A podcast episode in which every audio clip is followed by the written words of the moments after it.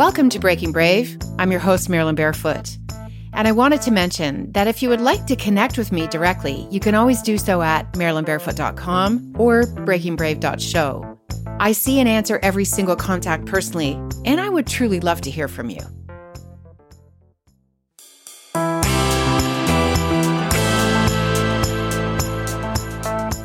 Welcome to Breaking Brave. I'm your host, Marilyn Barefoot.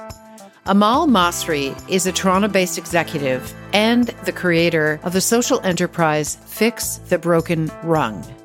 Amal grew up in Saudi Arabia and remembers clearly how challenging it was to navigate her early career in Canada as a quote unquote triple outsider a woman, a person of color, and an immigrant. Studies show that racialized women are more educated and ambitious compared to other women Yet, only 63 of them advance to management positions for every 100 white women who are promoted. This is just one of the many statistics that is the driving force behind why Amal trains middle managers and company leaders on how to be more supportive of racialized immigrant women. Please welcome the very brave Amal Masri.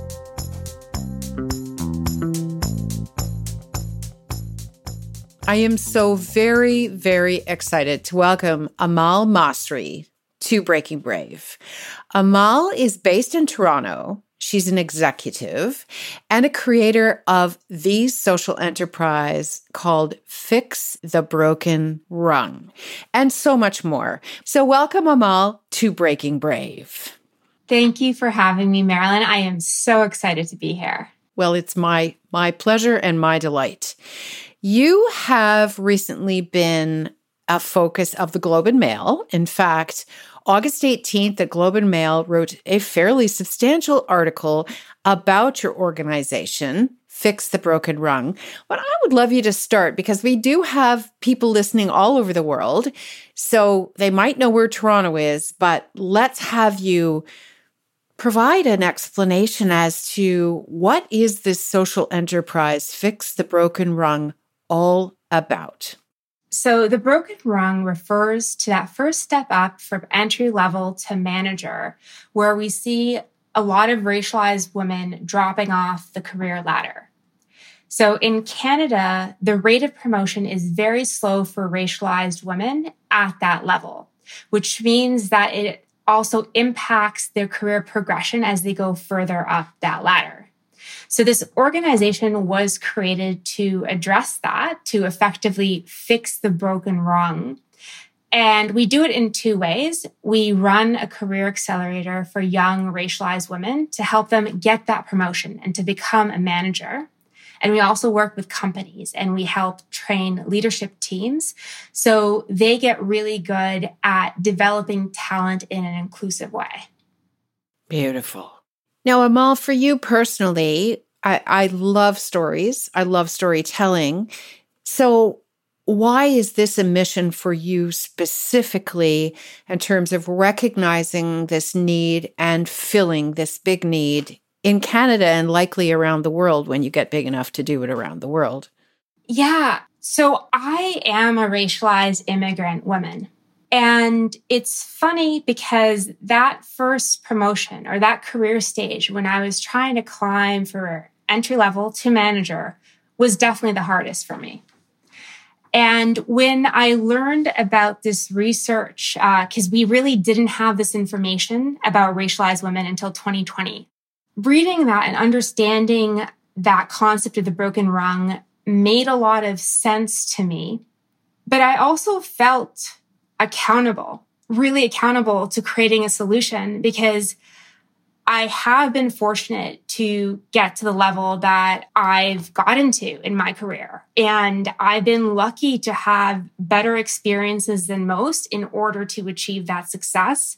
So I saw it as my responsibility to do everything I could to make the pathway easier for the next generation and to also not just increase the promotion rate, but to change the actual experience of what it means to advance in your career for racialized immigrant women, because so often that experience is accompanied with burnout and with mental health challenges because of the barriers that we face. Absolutely. In terms of reading about you, Amal, you grew up in Saudi Arabia and you moved to Canada at age 14. You describe yourself within your early career in Canada as a triple outsider a woman, a person of color, and an immigrant. You're dealing with so much. I mean, not just a woman, not just a person of color, but also an immigrant. How did you experience that when you were first starting out in your career in Canada? I would say that it actually started from the minute I was born, so far before my career, meaning that I was born in Saudi Arabia, where there was a lot of messaging on what you could do as a woman. And there was a lot of accepted assumptions on gender roles. So I grew up with a lot of that messaging. And I was really excited to go to Canada because I felt that this was going to be a country where I didn't have that barrier. I wasn't going to have to deal with that. And now I know that that was naive, but that was the feeling that Canada has this international reputation as being a beacon of, well, essentially being multicultural, being a mosaic of diversity. But then when I got to Canada, that's when I became racialized. And it's a process. It's a racialization is a process of understanding that you are an outsider in another sense obviously the gender bias still existed here too. And then there were just the experience or the features of being an immigrant of not having the same networks in this country. For example, when you go to university or when you get your first job in corporate Canada, there's no one organically in your network necessarily who has that experience who will coach you. So I felt that there was so many things that I didn't know that I didn't know.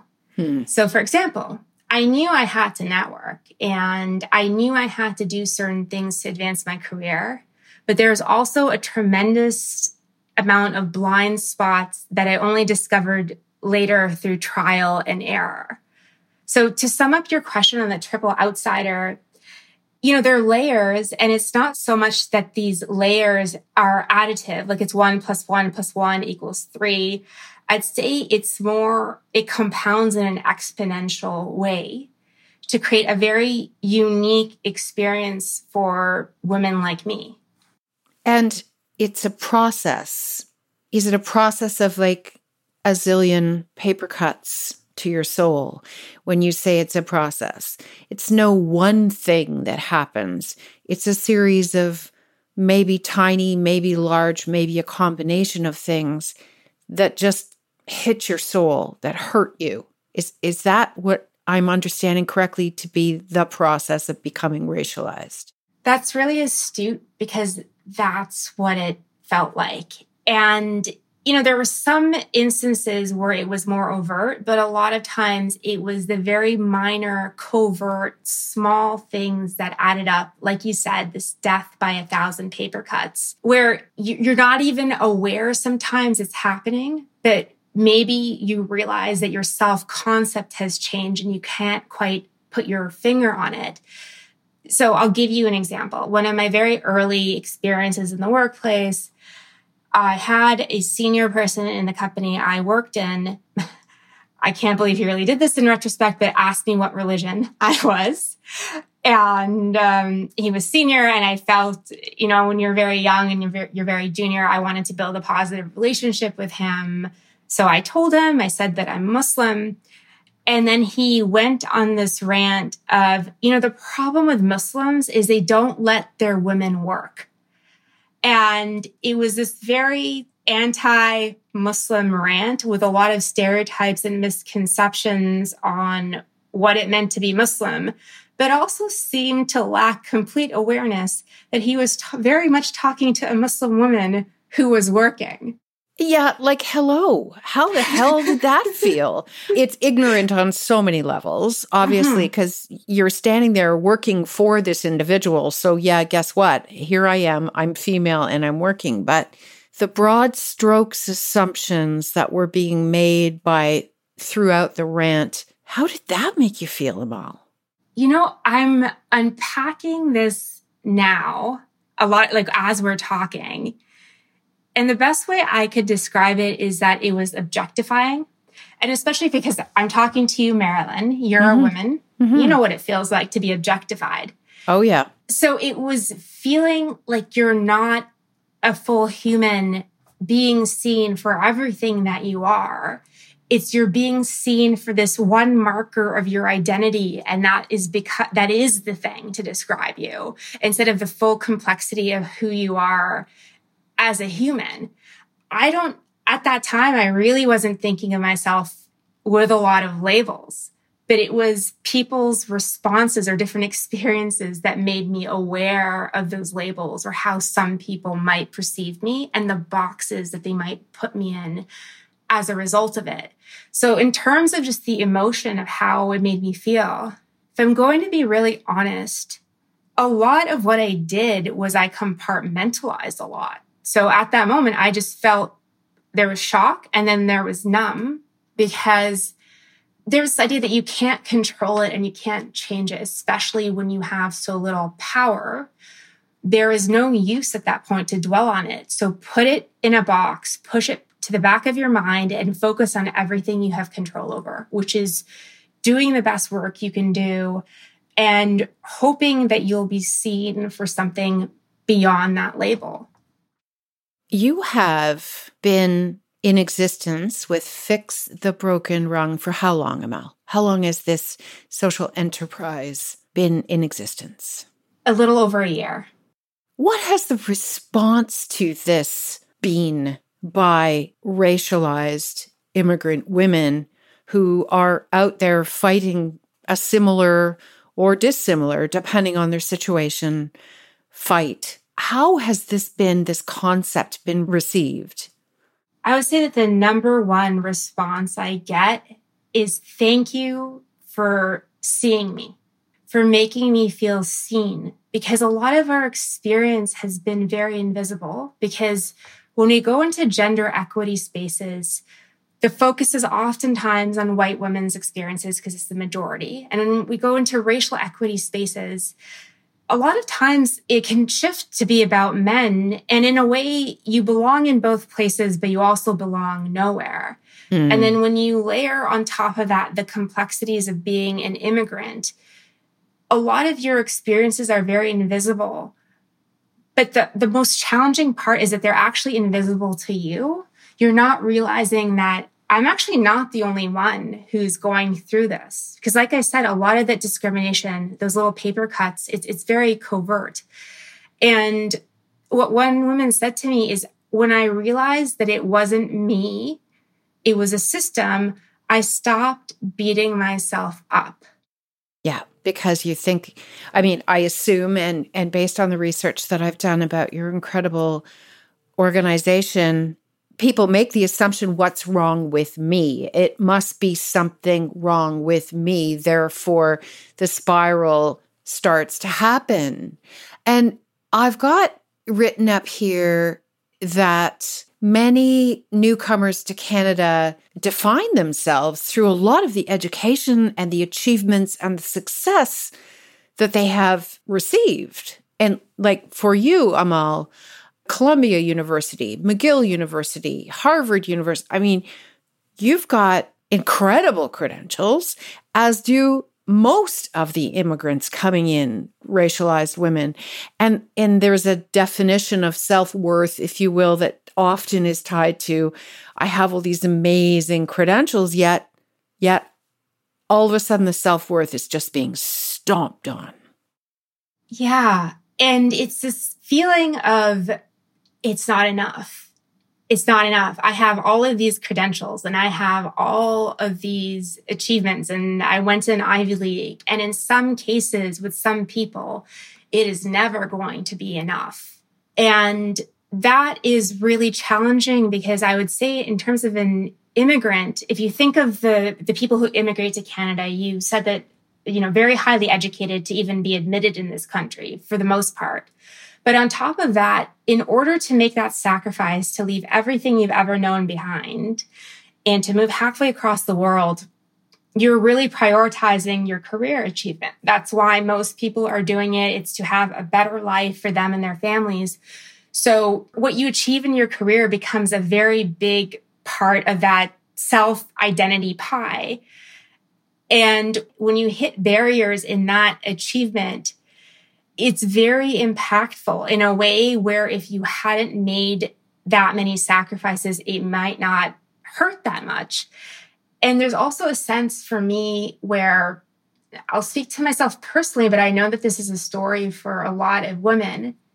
It's the realization that in my family, and when we look at the different generations, no woman has had as much opportunity as I now have. And it's feeling gratitude for that. But with, with that gratitude is then I need to demonstrate what I've done with that opportunity and what I've achieved. So there's that feeling. And then it's compounded with what I just mentioned of feeling that we need to build our objective achievements to prove that we are so good that we become undeniable because otherwise we're going to be denied. I have a statistic. You know these like the back of your hand, but for me, this was all very eye opening. In the Greater Toronto Area, 1% of corporate executives are racialized immigrant women, despite the fact that they make up 17% of the city's population and those are dated numbers so i don't i don't know if they're getting better or if they're getting worse but just as a as a statistic that's terrifying and that most immigrant women, as we just talked about, are more educated and more ambitious. 63 of them advance to management positions for every 100 white women who are promoted.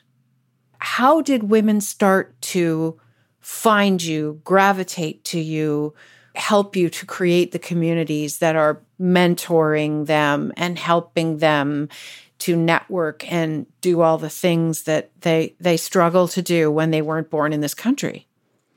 I'd say it started when I was willing to speak out on these issues because if you're the only one in speaking out on them and also if you're like the only person of your background in certain spaces it can feel incredibly scary to be the one to start that conversation but I realized in order to build that community, I had to do that. So a primary way I did that is through LinkedIn and through posting and through starting those conversations.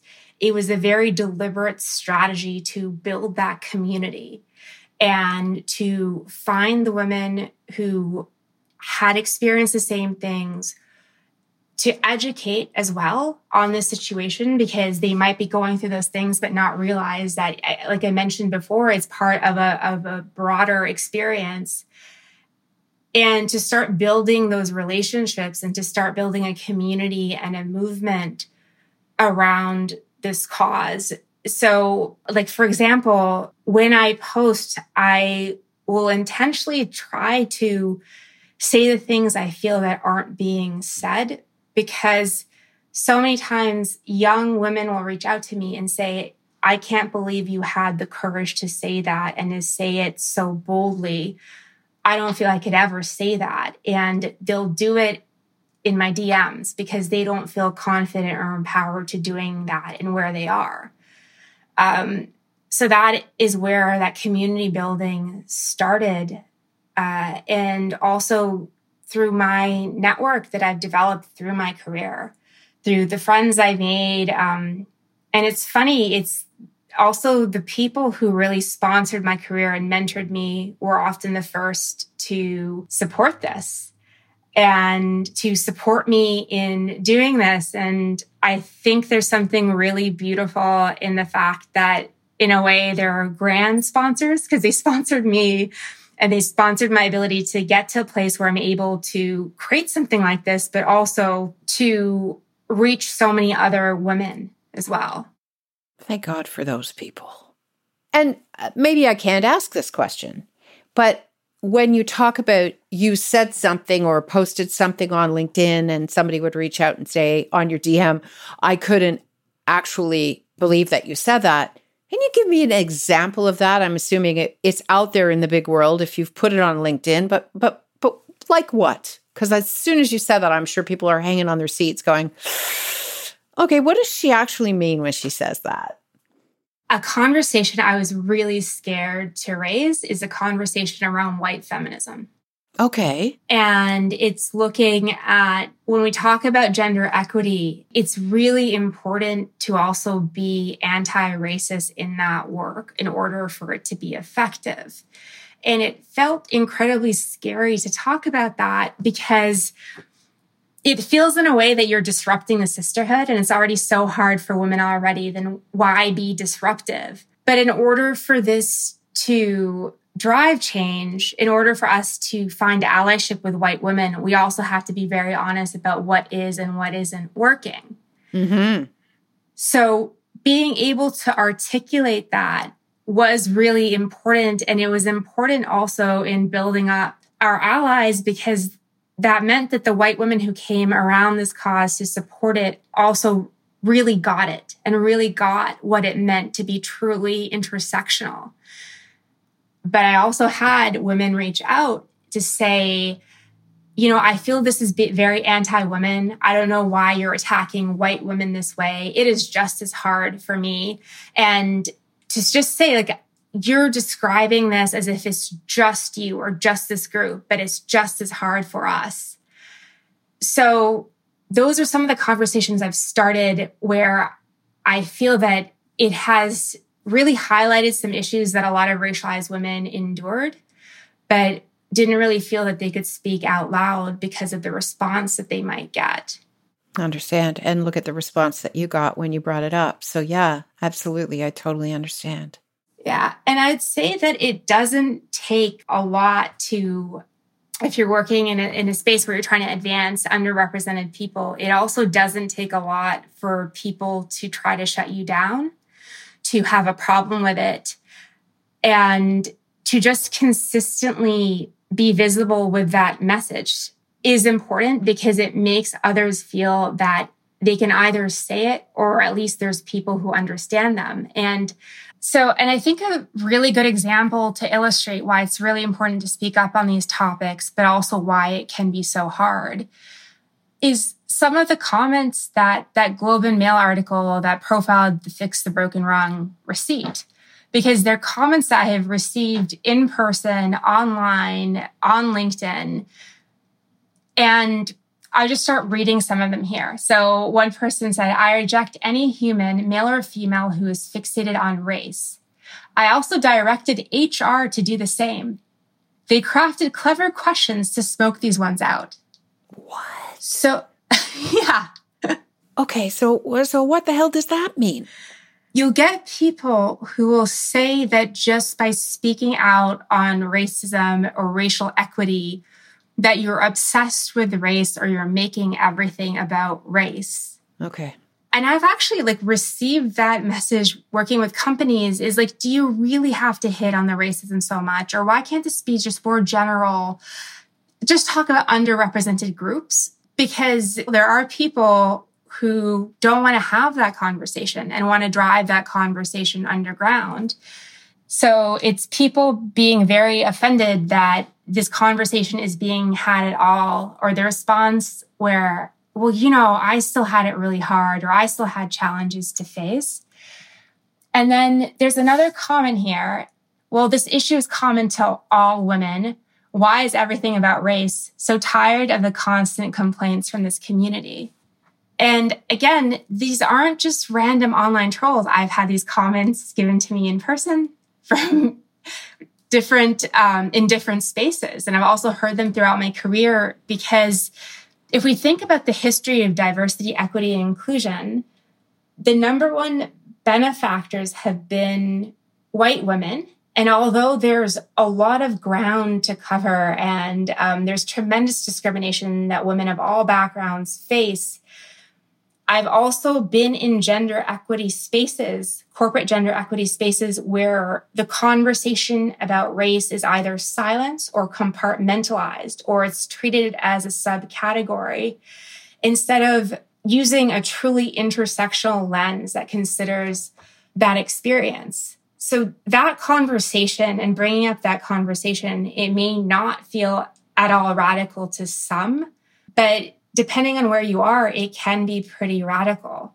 And a lot of the ways I was able to build the community is having the difficult conversations and doing it publicly. Good for you. I'm shocked. Obviously, I didn't read all the comments. How do you respond? I, I, mean, if somebody comes up to you after a keynote because you've been invited to speak at a conference, for example, and throws something at you like this, like, you know, I'm so sick of it always being about race. That's a very difficult situation to face. What do you say? I stay very calm. I'm also very empathetic and very friendly with the conversations. And I'll speak to them where they are and do my best to try to educate as much as I can. Or at least I did a lot of that in the beginning, but now where I am in my evolution and my understanding is to focus on the people who want to help and want to create equity, but don't necessarily know how. Because if I'm spending my energy on people who just don't want to see it or are committed to not seeing it, or where it'll take a lot of time and energy to educate them, that's resources and time and energy I could be using on people who actually want to change and where it can actually create an impact. So these days, I try to avoid those conversations as much as I can and focus on the people that want to make a difference, that want to create a more inclusive future for everyone. Excellent. And that makes total sense on a very calm, rational, intellectual level. You're 100% correct. But it's hard. I got to believe it's hard to be faced with those kinds of reactions. Amal, can we talk a little bit about Jump the Broken Rung? So, what is Jump the Broken Rung? I believe, if I'm right, you just launched Jump the Broken Rung in May of this year. Can you talk to us about what is that? How does it work? How could people maybe get involved in that if they're interested in it? Yeah, so Jump the Rung is a career accelerator for young racialized and immigrant women who want to step up from entry level to manager. And one of the reasons it's so unique is this isn't this doesn't take the approach of many career accelerators in that we're not telling people how to update your LinkedIn profile or what to do with your resume. We're focusing exclusively on power and influence. So, how to understand and navigate power dynamics within your organization and how to build your influence and also your social capital.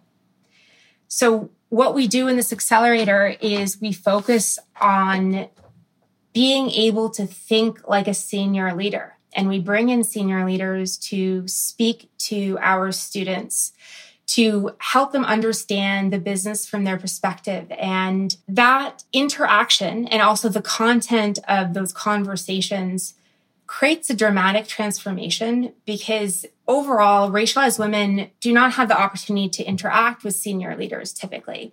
And this exposure gives them an opportunity to understand their organization and business at a different level. But when we bring in also racialized women who are senior leaders to have a conversation, it creates this feeling of, oh, there's someone who's more similar to me who's doing it. And if she's doing it, and when she was my age, she was standing in my shoes and she was having the same struggles, but yet she's been able to achieve all those things and to get where she's gotten that is really important in shifting identity and in motivating and inspiring our students to see it is possible for me and I can do it. And not only can I do it, I can probably do it faster and better than the people helping me because they're actually giving me the playbook of how they've gotten to the point that they have in their career. We had 12 women in this accelerator. And since the program ended, which was about a couple months ago, two of them have already been promoted through strategies that they learned because it's so important to teach the culture of business and the invisible rules, especially to immigrants and, and racialized women who like I alluded to before, might not have access to that mentorship or that knowledge within their organic networks. So how do you take that, package it into a program and deliver that content in a way where they can take it and immediately apply it to their careers. So we've seen a lot of success with both promotions, but also women telling us that it built their confidence and reduced their burnout because they now have a community where they can be themselves and where they can talk about issues where that they can't talk about in other spaces. And that lifts the burden of and the loneliness sometimes of, of this experience. Beautiful. It's a seven week part time program. Are you thinking about doing another one anytime soon? Definitely. I can tell you that I would be in trouble with the graduates of the first one if I didn't, because they are evangelical about the need for it and um, wanting to tell as many of their friends as possibly as they can because of the impact it's had. We don't have timing right now, but we have a wait list that you can sign up for. But the experience of that program, it changed me as a person. I bet it did. How did it change you, Amal? I mean, what did you sort of pre and post notice within yourself around around this? I'm going to try to describe it without crying. Cuz you can cry. It, We've had lots of guests cry because you get into emotional discussion and that's what it is and it's okay. So if you cry, you cry. It's all right. I'll just tell you some of the things I heard in our final session when we asked the women, how has your life changed? So, not just your career, your understanding, your confidence, how has your life changed in these seven weeks? Who were you before and who are you now after? And what one woman said is that now she will never let anyone speak to her in a way that would be unacceptable and jump the rung. And she also said that if she can't imagine me letting someone speak to me in a certain way, or to tell me that I should smile more, or that I'm too professional, or the microaggressions I shared before, then she wasn't going to let anyone do the same thing to her. So, what Jump the Rung did is that it was able to show these women early in their career what good looks like in terms of an inclusive culture, how they should expect to be treated and they can then take that bar and they can carry that standard with them through the rest of their careers. Another woman said that because of the program and the conversations she's able to have with her manager, who's a white man, he said, volunteered, he wanted to be her sponsor and he wanted to be her advocate and he wanted to help her. And that's the stuff that makes me cry because there's so many people that want to help. There's so many straight white men who really want to help, but sometimes the tactics in front of them aren't clear or the pathway isn't clear. And it was also extra empowering for her because she got to drive that. She was able to manage up and influence that outcome in her leader. And in terms of training her to rise in the ranks, you have to be able to influence and manage up. So in getting that support itself, it was also training her for that next level. Another woman said that she was actually many women said that they felt a lot of burnout and even though the program added on hours of extra work in their week, and some of them were staying up till midnight, I, I don't advise this, but some of them told me they were doing it because they were so dang energized to do the work because they felt seen and they felt understood, but they also felt like there was a solution made specifically for them. With Jump the Rung, we're not just building a table and giving them a seat at it. We're saying that this seat was specifically designed for you and no one belongs here more than you. And we're doing it not to create this isolated silo where they can feel that way, but because that trains them and teaches them what to expect and what kind of cultures to look for as well. And the fact that it helped women reduce burnout because it increased their sense of purpose, a lot of them felt empowered to help others like them, to mentor them, to sponsor them, to share what they've learned.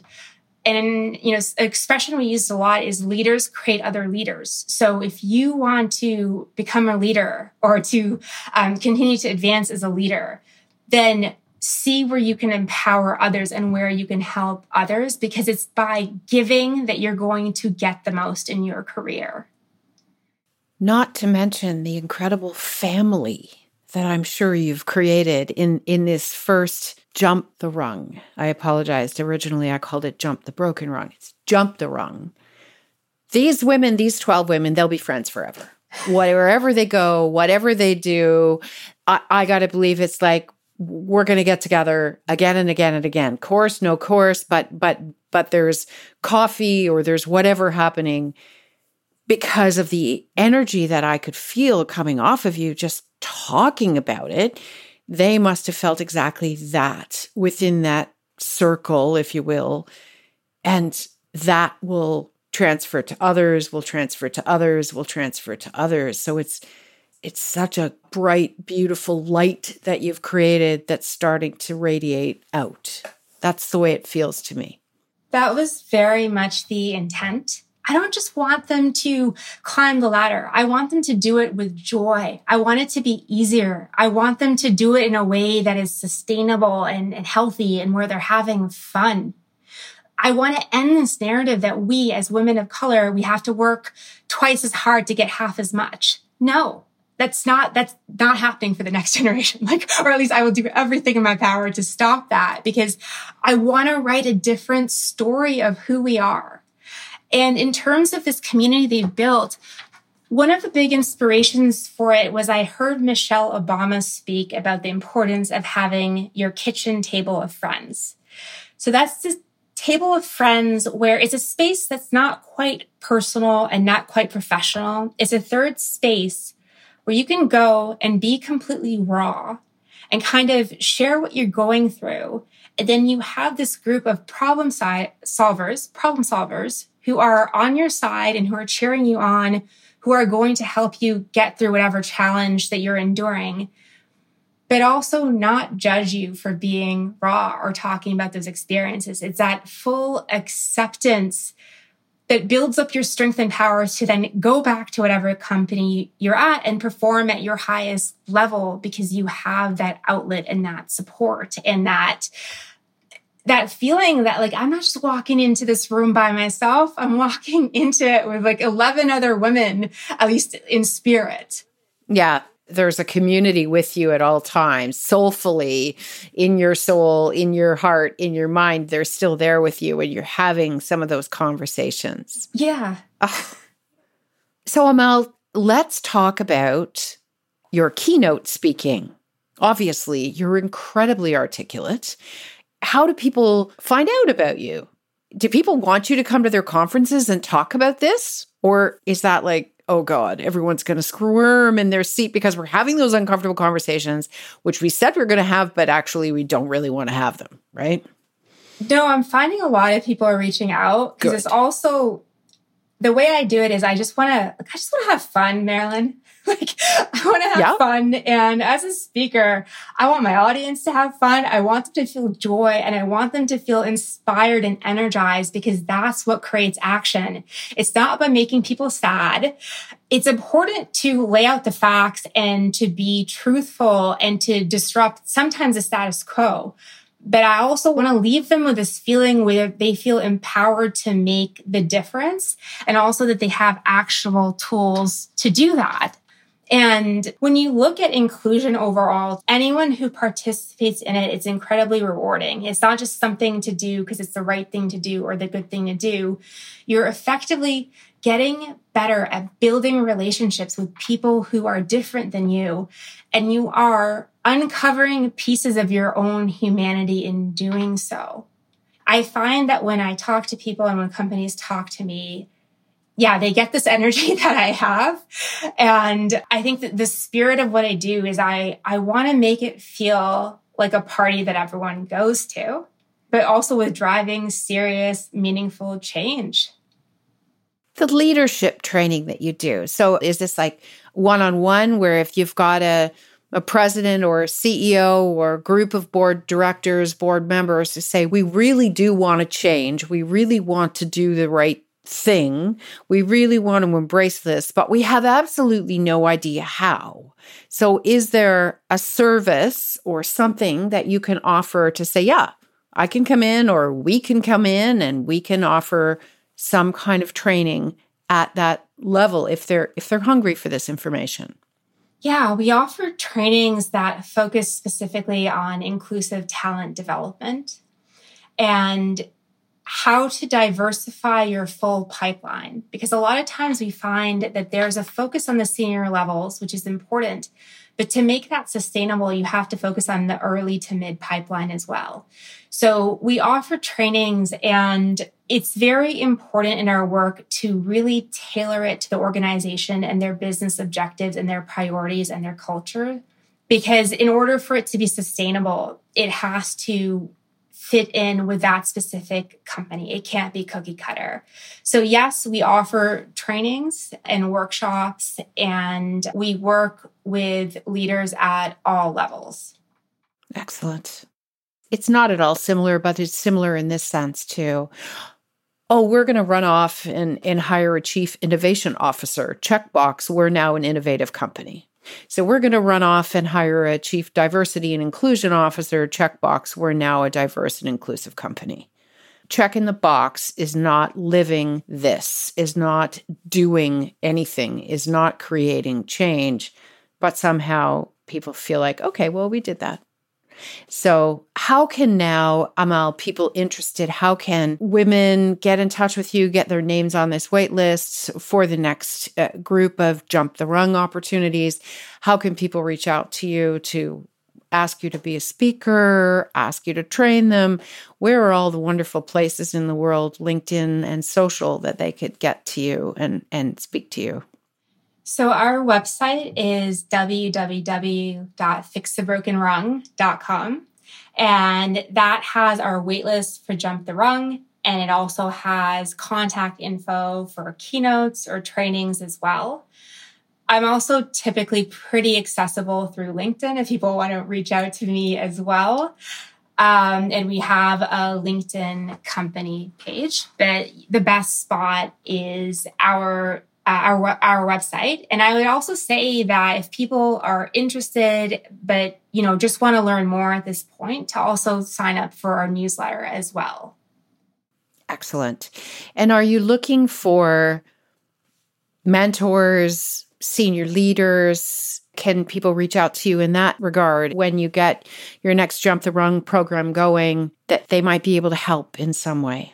Absolutely if senior leaders are interested in being involved, I would love to hear from you. And it's an opportunity to, to really influence the career trajectory of some incredibly ambitious and brilliant and powerful young leaders. Excellent. I would just like to to do a couple things before we we wrap up the research that has just come out. Can you talk to us about that research? Was it in and around the same time that your Globe and Mail article happened? I think the research happened. So, first of all, name the research, and if people want it or want a copy of it, it is it okay if they reach out to you because it's it's incredibly rich information. So, let's not leave this podcast without talking about that incredible research that you've got you've just completed. Thank you. Uh, yeah, we've invested a lot into that research and it's actually right on our homepage. So Jump the Rung and this report, they're right on our homepage and can be accessed that way. It's the very first qualitative study of the broken rung in Canada. And it gave us a very vivid portrait of what's happening and what the pain points are and I think what really made this study rich is we spoke to middle managers because we wanted to understand the other side of it, which is Middle managers are the leaders who are most responsible for promotion decisions at the entry level. How much do middle managers know about the broken rung? How much do they know about the experiences of this group? Turns out, not a lot. But at the same time, there's a tremendous amount of willingness and openness to do that, but they just haven't had the opportunity because DI initiatives will often invest a whole lot in um, educating senior leaders, but not necessarily in that middle of the organization. It's really important to have programs that are dedicated for this group. And that was actually part of our motivation for creating Jump the Rung is that being very specific in our approach allowed us to be more effective. And finally, it's important to understand how social capital works in your organization. And that's just a fancy way of saying how people build informal networks. Because most of the time, it's often the people who are most similar to senior leaders who are building relationships with them. So if you have a senior leadership team that's mostly white men, guess who they're most likely to have relationship with? It's the young white men in their organization. So it takes data and also focus to create new patterns of how these informal professional networks are built which ultimately are much more influential in creating more diverse representation than sometimes more formal programs because you can institute all the programs in the world, but if you're not changing how relationships are built across power gradients in your organization, you're fundamentally not changing the culture. Absolutely. And I have a quote that I actually printed off from it, which you've just spoken to. The most startling insight of our study was that both racialized immigrant women and their managers were often unaware of the degree of difficulty experienced by this group. So, aha moment with capital letters. Wow. Yeah. So, when that emerged in the data, it was one of those realizations where you're like, both sides don't know what they don't know. Yeah. Because when I talk to managers, they have this conceptual understanding of like DEI and how it works. But when I start talking to them about their team, they'd kind of be like, you know, like I really want to promote her, but she's like showing up in this way and her responses are like in this way. But if you talk to the racialized immigrant women, those responses are, or the way that they're showing up is often in reaction to microaggressions or exclusion or things that they faced in their career. So it's really critical to bring both groups together and to help them perspective shift. Because I gave you that example of the woman who's able to have conversations with her white male managers as a result of Jump the Rung. It was also as a result of reading the research because she just like you know what? I realized he actually has no idea what's going on and he might not be picking up at all on like what I'm going through. So when he sees me withdrawing from the team, he doesn't know it's because of these experiences. And at the same time, I've had leaders say, Oh, I had no idea. Like I had no idea. And now I can go in and I can have much more empathetic and focused conversations, but also help them with their development in a way that's more relevant and more meaningful. Yeah, absolutely.